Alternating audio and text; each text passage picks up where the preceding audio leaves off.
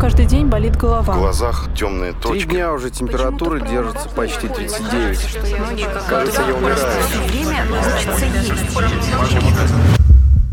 Доктор, что со мной? Доктор, что со мной? Доктор, что со мной? Здравствуйте, это программа «Доктор, что со мной?» И мы по-прежнему работаем для вас с Елизаветой, Лиза. Здравствуй, Евгений. И давай расскажем о том, что Дарья Донцова, Клара Новикова, Лайма Вайкуля, что связывает таких разных и таких известных женщин. А объединяет их то, что они боролись с таким заболеванием, как рак молочной железы, и победили его. И сегодня наша программа как раз и будет посвящена именно этому заболеванию – раку молочной железы. В предыдущих наших выпусках мы говорили с тобой о различных заболеваниях, это диабет, гипертония, но очень часто мы слышали мнение врачей о том, что число заболеваний растет. Если мы говорим о таком заболевании, как рак молочной железы, можем утверждать то же самое? Можем, Евгений, к сожалению, можем. И в России наблюдается рост заболеваемости. Прирост происходит за счет женщин старших возрастных групп. К сожалению, и молодых больше заболевает, но мы можем сказать, что в нашей стране это заболевание стареет. В 2008 году средний возраст заболевших раком молочной железы был 60 лет, а в 2018 году, 10 лет спустя, 61,5. Мне вот не нравится эта информация, потому что после того, как ты озвучила вот эти цифры, стоит нам с тобой подумать о том, что мне там 25 лет, значит, мне ничего не грозит, а мне 35, значит, мне ничего не грозит. То есть надо понимать, что это заболевание, которое может возникнуть вообще в любом возрасте, вообще в любом. Да? В любом. То есть это самое главное. А то, понимаешь, сейчас все махнут рукой. А что самое главное? А самое главное – ранняя диагностика, да? Да. Очень часто встречается ситуация, когда злокачественное образование обнаружено в груди, и женщина не понимает вообще, как это произошло. Если можно, я вот хочу зачитать буквально несколько строчек. Это из одного из форумов таких женских. Но то, что пишет вот эта молодая женщина, это очень распространенная ситуация. Она пишет: «Злокачественное образование в груди, уже большая опухоль. Предлагаю делать операцию, но никаких гарантий врачи не дают. Оказывается, опухоль не свежая, но как? Не обследовалась, думала, что еще рано, молодая ведь. Сама обнаружила в душе. Вначале думала, что просто железа опухла и что рассосется. Потом стала резко увеличиваться и заболела». То есть получается, что женщина сама у себя может обнаружить какие-то симптомы приближающегося или уже существующего рака молочной железы. Да, конечно. То есть если делать вот самообследование, вот как раз женщина может обнаружить или какой-то узелок. Ты знаешь, у нас вот есть история Елены, которая совершенно случайно обнаружила у себя опухоль. Давай послушаем эту историю. В 2017 году на Новый год нащупала шарик в груди, небольшой, с бусинку, наверное. Но мы были на севере, поехали отдыхать. Там было так холодно, мы одевались там очень тепло, и мне вот что-то кололо в районе груди, не поняла, что. Я думаю, у бюстгальтера вылетела косточка. Вот такое ощущение было, не поняла, что это такое. И просто начала щупать, и так и нащупала. Там действительно вылетела косточка, ничего не болело, да, и не прощупываешь так с первого раза. Это вот просто мне повезло. И плюс у меня еще... То есть я приехала, начала проверяться в городе Раменском. Врачи сказали, это фиброаденом, ничего страшного, наблюдая, с этим люди живут. Мы стали наблюдать месяц, два, три, она стала расти. И доросла там с бусинки до 4 сантиметров. Причем я уже не стала ждать раменских. Я поехала в Москву, делали биопсии, все вроде нормально, похоже на рак, не похоже на рак, вроде не похоже. Там 2 раза делали биопсию, отправили на фиброаденом все-таки вырезать. Вырезали. Через неделю мне позвонили и сказали, что у меня рак 2-й степени. В таких случаях надо же сразу в течение 72 часов отрезать грудь. У меня такой возможности не было. Я, считай, неделю только ждала анализы. Мне посоветовали хорошего врача в Москве. И вот она мне говорит, давай быстрее все сдавать, узнавать обстановку. Как дела? Какие анализы и все. Я быстренько все сдала. Приехала со всеми результатами. У меня генетически подтвердилась BRCA и вот это вот все. Я в терминологию особо не вникаю. И я ничего не читала в интернете. Врачу просто доверилась и все. И вот они мне сделали операцию, мастектомию радикальную. Потом я прошла 8 курсов химиотерапии и 25 курсов лучей. А сейчас на гормонотерапии нахожусь. У меня тетя родная умерла 20 лет назад от рака груди, когда это было все неизведано, страшно, да. Но она вообще не лечилась, ничего не делала. Она в 30 лет тоже узнала, ей было страшно, да, там отрезать грудь, сделать химиотерапию. И она говорит, врачи говорят, проживешь 3 года. Я так проживу. И она мне приснилась. И вот она мне приснилась, как вот вещий сон, и я вообще пошла заниматься вопросом конкретно. Одно из самых главных, наверное, да, это оценивать вклад факторов риска в это заболевание. Самый сильный, говорят, фактор – это наследственность. То есть, если ближайшие родственники имели злокачественные опухоли, тогда, ну что получается, нужно следить за собой. И наибольшее значение имеют такие болезни, как рак молочной железы и рак яичников. Ты прав, Евгений, что наследственный фактор, он играет очень большую роль, он может влиять на это заболевание. Поэтому, если в семье были такие виды рака, вот как рак молочной железы, рак яичников, то обязательно нужно обратиться либо к онкологу, либо генетику, либо гинекологу. И сейчас уже, слава богу, есть алгоритмы обследования генетической предрасположенности, да, то есть можно сдать генетические анализы. Если женщина знает, что в ее семье рак был, то обязательно нужно следить за этим и уточнить это как можно раньше. Ну тогда нам следует определить после вот этой самодиагностики, как же происходит диагностика уже у доктора. Да, Евгений, давай спросим об этом у онколога-маммолога, известного хирурга Сергея Михайловича Портнова. Ранняя диагностика – это вещь, которая, естественно, не защищает от развития рака молочной железы, но она позволяет его выявить на раннем этапе развития. Признанным методом ранней диагностики является маммография. Маммография эффективна в возрасте обычно старше 50 лет. Почему маммография неэффективна в возрасте до 50 лет? Потому что с точки зрения физиологии ткань молочной железы еще достаточно плотная, поскольку она в принципе готова продуцировать молоко. После 50 лет, когда наступает климакс, железистая ткань молочной железы замещается жировой. На фоне жировой ткани рентгеновские лучи все идеально просвечивают и видны малейшего размера опухолей. УЗИ эффективно у женщин на фоне такой плотной естественной ткани железы, но УЗИ не доказало вот такой эффективности как средство раннего выявления рака молочной железы, как вот доказала маммография в зрелом возрасте. Самый лучший способ слежения за молочными железами в молодом возрасте – это МРТ с контрастированием раз в год. Каждые полгода делать ультразвуковое исследование. Самообследование, не нужно забывать про него. Для женщин молодого возраста идеальным временем для самообследования является первая неделя после завершения месячных. В это время молочная железа наиболее мягкая и доступна прощупыванию. Нужно обязательно в какой-то один из этих дней встать перед зеркалом, поднять руки и посмотреть грудь со всех сторон, разглядеть ее, сравнить, она симметрична или несимметрична, нет ли где-то каких-то втяжений или выпуклостей, или покраснений, или отека кожи. Это вот то, что на осмотре. Потом нужно лечь и в положении лежа прощупать ткань железы за соском и по периметру и сравнить эту плотность. Если вдруг появляется какая-то шишечка или орешек, или виноградинка, это повод обращаться к врачу. Не нужно откладывать эти моменты абсолютно никаким образом. Евгений, а я еще очень хочу обратить внимание на такую вещь. У очень многих женщин жуткий страх перед операцией, потому что радикальная мастектомия – сложнейшая операция. И хочу сказать, вот в нашей семье у моей бабушки был обнаружен рак груди в 60 лет. Если бы она удалила бы, сделала бы такую мастектомию, я думаю, что она еще больше прожила.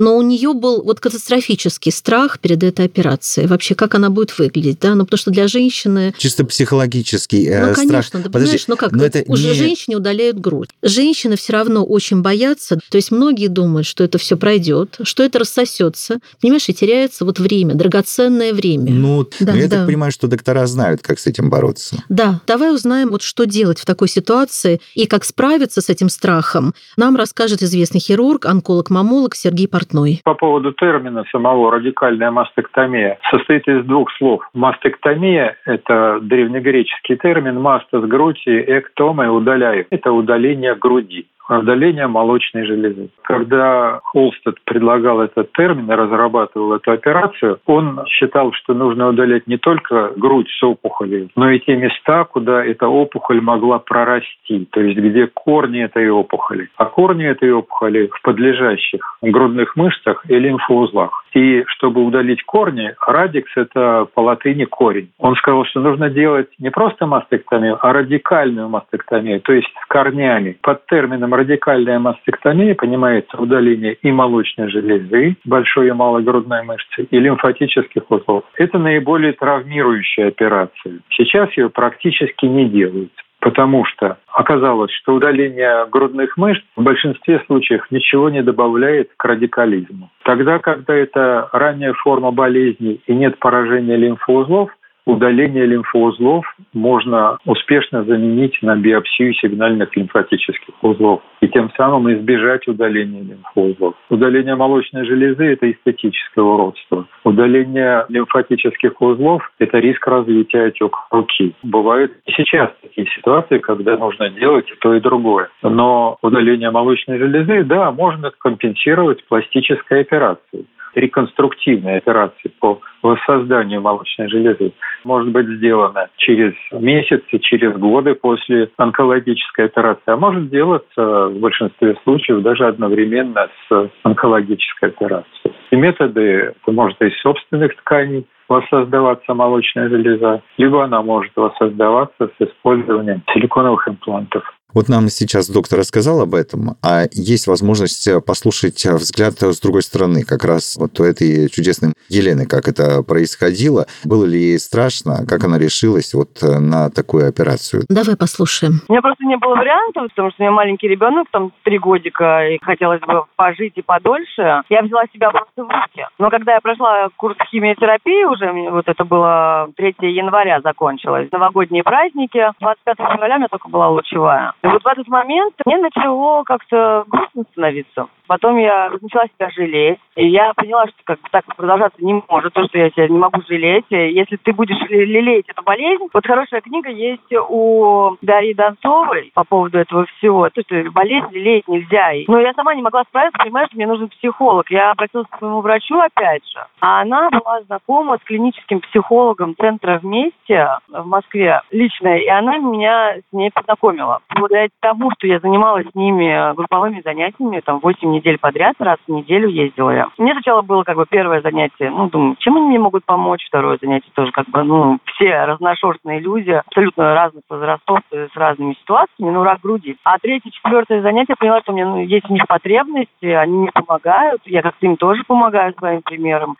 И вообще, не знаю, я вот после вот этого сеанса, как это можно сказать, да, там сколько, 8 сеансов, я почувствовала себя другим человеком вообще, то есть по-другому взглянула на жизнь. Мне 32 года, да, остаться без груди. Я понимаю, мне тоже врачи говорят, сейчас все делается, пластика делается, все понятно. Могут удалить грудь и сразу поставить имплант, но мы с хирургом решили, что мы так делать не будем. Мы сначала все сделаем, а пластику я успею сделать, как бы не горит. У меня небольшая грудь, у меня визуально это особо так-то и незаметно. Мне так нормально, я прекрасно живу. В личной жизни все хорошо. В этот момент просто у меня... Мы разошлись с мужем. У меня маленький ребенок, меня поддерживала моя семья. Отец, мама, брат, мой ребенок. Вот для меня это был стимул. Она меня, может сказать, и вытащила. И вот по большей степени, когда я смотрю на маленького ребенка, как-то я помру. Как-то вообще. Да хрен с ними, с этими грудями. Ну, то есть я вообще об этом не думала. Есть эти силиконовые протезы. Прекрасно вставляется в бюстгальтер. Он такой же силиконовый, как грудь. Если не раздеваться в одежде, вообще я и купаюсь, и в бассейн хожу. Все прекрасно. Доктор, что со мной? Доктор, что со мной? Доктор, что со мной? Вы слушаете подкаст «Доктор, что со мной?». Это Елизавета и Евгений с вами. Подписывайтесь на нас в iTunes и на Яндекс.Музыке. Обещаем вас информировать обо всем, а лечить, конечно же, вас будут доктора, если это вдруг, не дай бог, потребуется. Сейчас, мне кажется, самое время перейти к вопросу профилактики, если ты не против. В 2013 году Анджелина Джоли сделала профилактическую мастектомию. Это значит, что она удалила себе грудь. Нашумевшая история, я помню, ее столько обсуждали, она вызвала такой резонанс. В 2015 году, что сделала госпожа Джоли, она удалила яичники. Кто-то ее называет сумасшедшей, кто-то ей сочувствует, кто-то считает, что она правильно сделала. Мне вот важно, что по этому поводу думают доктора, а не просто диванные аналитики. Давай спросим об этом у онколога-мамолога, известного хирурга Сергея Михайловича Портнова. Профилактика – это то, что позволяет предупредить развитие болезни, предупредить, например, развитие рака молочной железы. Достаточно немало средств, имеющих разную эффективность. Например, если отказаться от гормональных контрацептивов. Гормональные контрацептивы, даже те современные, с низкими дозами гормонов, которые сейчас применяются, они повышают риск развития тройного негативного рака молочной железы. Если их бросить или ограничить во времени их прием, уже будет эффективное средство профилактики. Еще более злую роль играют препараты, которые применяются для заместительной гормонотерапии у женщин обычно старше 50 лет, тогда, когда они встречаются с климактерическим синдромом. Это препараты, которые включают обычно эстрогены и прогестины. Повышают риск развития рака молочной железы в среднем на 80%. И если отказаться от применения заместительной гормонотерапии или хотя бы ограничить во времени их прием, уже будет очень существенное снижение заболеваемости. Это очень эффективное средство профилактики рака молочной железы. Кроме того, для всех можно рекомендовать физическую активность. Нужно, чтобы в неделю женщина занималась физическими упражнениями не менее 5 часов. Снижение веса у женщин в возрасте старше 50 лет. Есть, конечно, более сильные средства профилактики, которые онкологи планируют вводить в практику, но пока они еще не введены в строй. Это методы гормонопрофилактики раз, это профилактические операции 2. Значит, профилактическая операция – это как раз то, что сделала Джоли себе. Эта операция называется профилактическая мастектомия. Считается, что это очень эффективное средство профилактики развития болезни, защиты от смерти от рака молочной железы. Но вот почему она это сделала? Потому что мать умерла от рака яичников. Значит, мы должны понимать, что до операции риск рака молочной железы у Анджелины был 87%, а после того, как ей удалили молочную железу, онкологи оценивают вероятность возникновения вот этого заболевания всего в 5%. То есть можно сказать, что она спасла себя от болезни. Получается так. Да, потому что у нее нашли вот изменение гена, то есть так называемые мутации гена, которые ответственны за развитие вот как раз этой болезни. Поэтому риск развития рака молочной железы на протяжении ее жизни очень высок. Так нужно ли делать вообще такие операции? Вот что думает доктор Сергей Портной. По поводу Анджелины Джоли я должен высказать в ее адрес большую благодарность, потому что она не только разумно поступила сама по себе, защитив себя от развития рака молочной железы и рака яичников, которые были у нее в семье, но и она показала пример всему миру. Слава Богу, что она сделала публичным достоянием. Все женщины видят путь к спасению. Наследственную форму рака выдумали не врачи, ведь это проблема, которую женщины видят сами. Если у них в семье одна за другой умирают от рака, то естественным образом они идут к врачам и ищут спасения. К сожалению, большинство наших врачей разводят руками и говорят: «Ничего страшного, ты здорова, иди». Все образуется и, может быть, пронесет. Не сейчас. Это ведь можно все просчитать количественно, все риски. Вот, например, у Анджелины Джоли была выявлена мутация гена BRCA1. Это риск развития рака яичников на протяжении жизни 60%. Это риск развития рака молочной железы на протяжении жизни около 70%.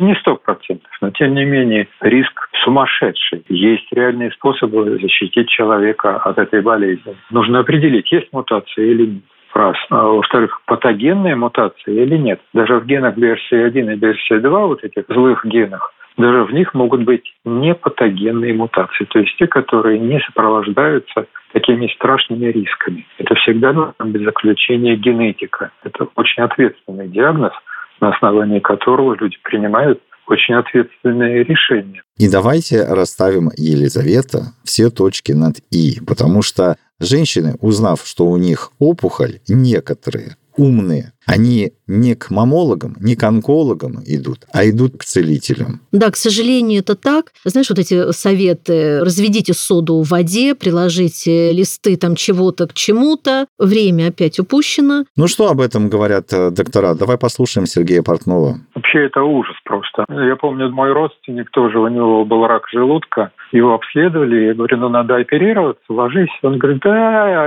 операция – это вообще одно мучение. Я я знаю, чем это надо лечить. Это лечат настоем коры осины на водке. Вот он пил эту настойку. Через 3 месяца он приходит, говорит: знаешь, я уже проглатывать ничего не могу, давайте меня оперируйте. Посмотрели, что и как. Оказалось, что оперировать уже невозможно. Такая печальная история. Никогда это ничего позитивного не дает, приводит к прогрессированию болезни. То же самое касается всех народных средств.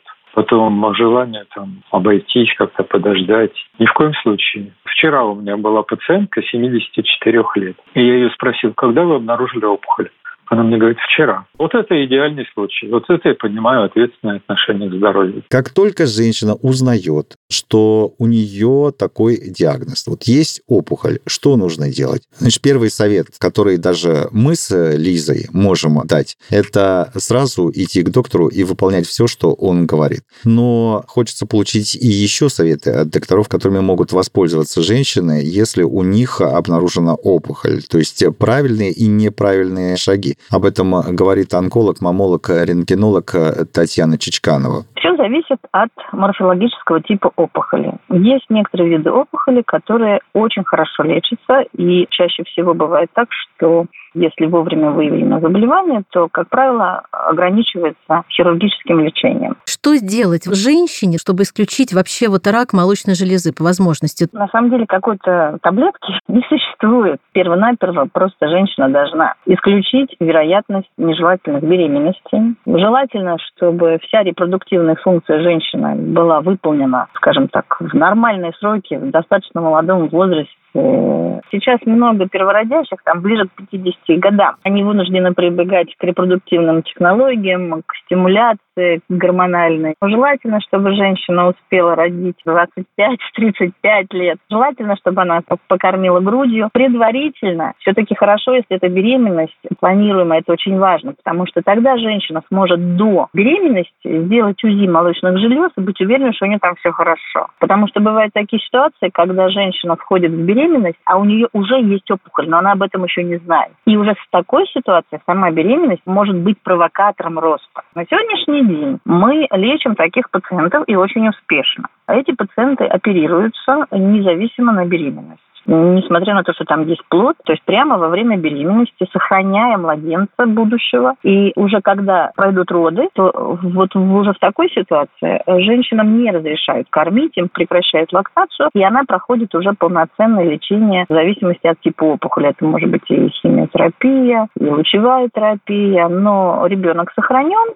и лечение уже начато, поэтому перспектива у этих женщин очень хорошая. Но опять же, главное вовремя сделать исследование, ультразвуковое как минимум. Если женщина до беременности не прошла УЗИ молочных желез по каким-то причинам, ну, допустим, беременность внезапно случилась и образовалась такая радость, да, то, соответственно, во время беременности она все равно должна пойти и сделать УЗИ молочных желез. А вот в этом плане много хороших советов от докторов не бывает. Все советы нужны. Есть еще? Да, вот еще несколько советов от Сергея Портнова. Ну вот когда женщина обнаружила узел в молочной железе, самый частый симптом рака, ну, относительно ранний, это наличие узлового образования. То есть какая-то шишечка. И нужно знать, что это совсем не обязательно рак. Это диапазон достаточно широкий. Во-первых, чаще всего киста – вещь абсолютно безобидная, которая практически не нуждается ни в каком лечении. Второй вариант – доброкачественная опухоль. Доброкачественные опухоли лекарствами не лечат. Для доброкачественных опухолей хороший вариант – это удаление. Третий вариант – злокачественная опухоль. Никто строго на глаз не сможет сказать, что это такое. Правильный шаг – это явиться к онкологу и пройти обследование. Неправильных шагов много. Например, подождать, пока пройдет эпидемия ковид. Приложить капустный лист, полечиться у гомеопата, попробовать народные средства, ну и так далее. Но правильный шаг – это сразу же явиться к онкологу. Маммологи практически все – это онкологи. Если нет маммолога-онколога, значит онколог просто. Но плюс ко всему есть советы от человека, которому, мне кажется, можно доверять. Это Лена, которая находится в состоянии стойкой ремиссии. То есть человек все это пережил, вот тоже можно послушать. Я бы советовала, самое главное, не бояться этого, потому что сейчас вот именно рак груди лечится удачно и живут очень долго люди, не отчаиваются. То есть отчаяние – это и уныние, это вообще грех. Верить в себя, конечно, найти хорошего врача и именно полагаться на врача, не читать ничего в интернете. У всех ситуации разные, у всех иммунитет разный. И не забывать то, что вокруг нас семья, которые не хотели бы нас потерять, да, и как бы расстраивать не надо своих родных и близких, надо всегда держаться. И все это лечится, жизнь продолжается. Причем как бы отчасти я даже рада, что со мной это произошло где-то в глубине души. Так, конечно, мало приятного, да, но я стала другим человеком. Я стала ценить жизнь, надо искать таких же союзников и воевать против этой болезни вместе. А вот еще один совет. Человек, который поборол эту болезнь. Знаменитая писательница Дарья Донцова. Ей поставили диагноз практически на последней стадии. Врачи не делали прогнозов. Она говорит, что помогли преодолеть трудности любящий муж, сын, ее любимые собаки. Из книги Дарьи Донцовой «Я очень хочу жить. Мой личный опыт». Я такая, как миллионы женщин нашей страны. У меня с вами одинаковые печали и радости. Я такая, как вы. И морально, и физически. Посмотрите на меня. Возьмите с меня пример. Если мне такой похожий на вас удалось вылечиться от онкологии, что мешает вам победить рак? Никогда не сдавайтесь. А наш подкаст можно слушать в iTunes и на Яндекс.Музыке. Не забывайте, подписывайтесь. Желаем вам здоровья. Берегите себя и будьте здоровы. У меня каждый день болит голова. В глазах темные точки. 3 дня уже температура держится почти 39. Кажется, я умираю. Доктор, что со мной? Доктор, что со мной?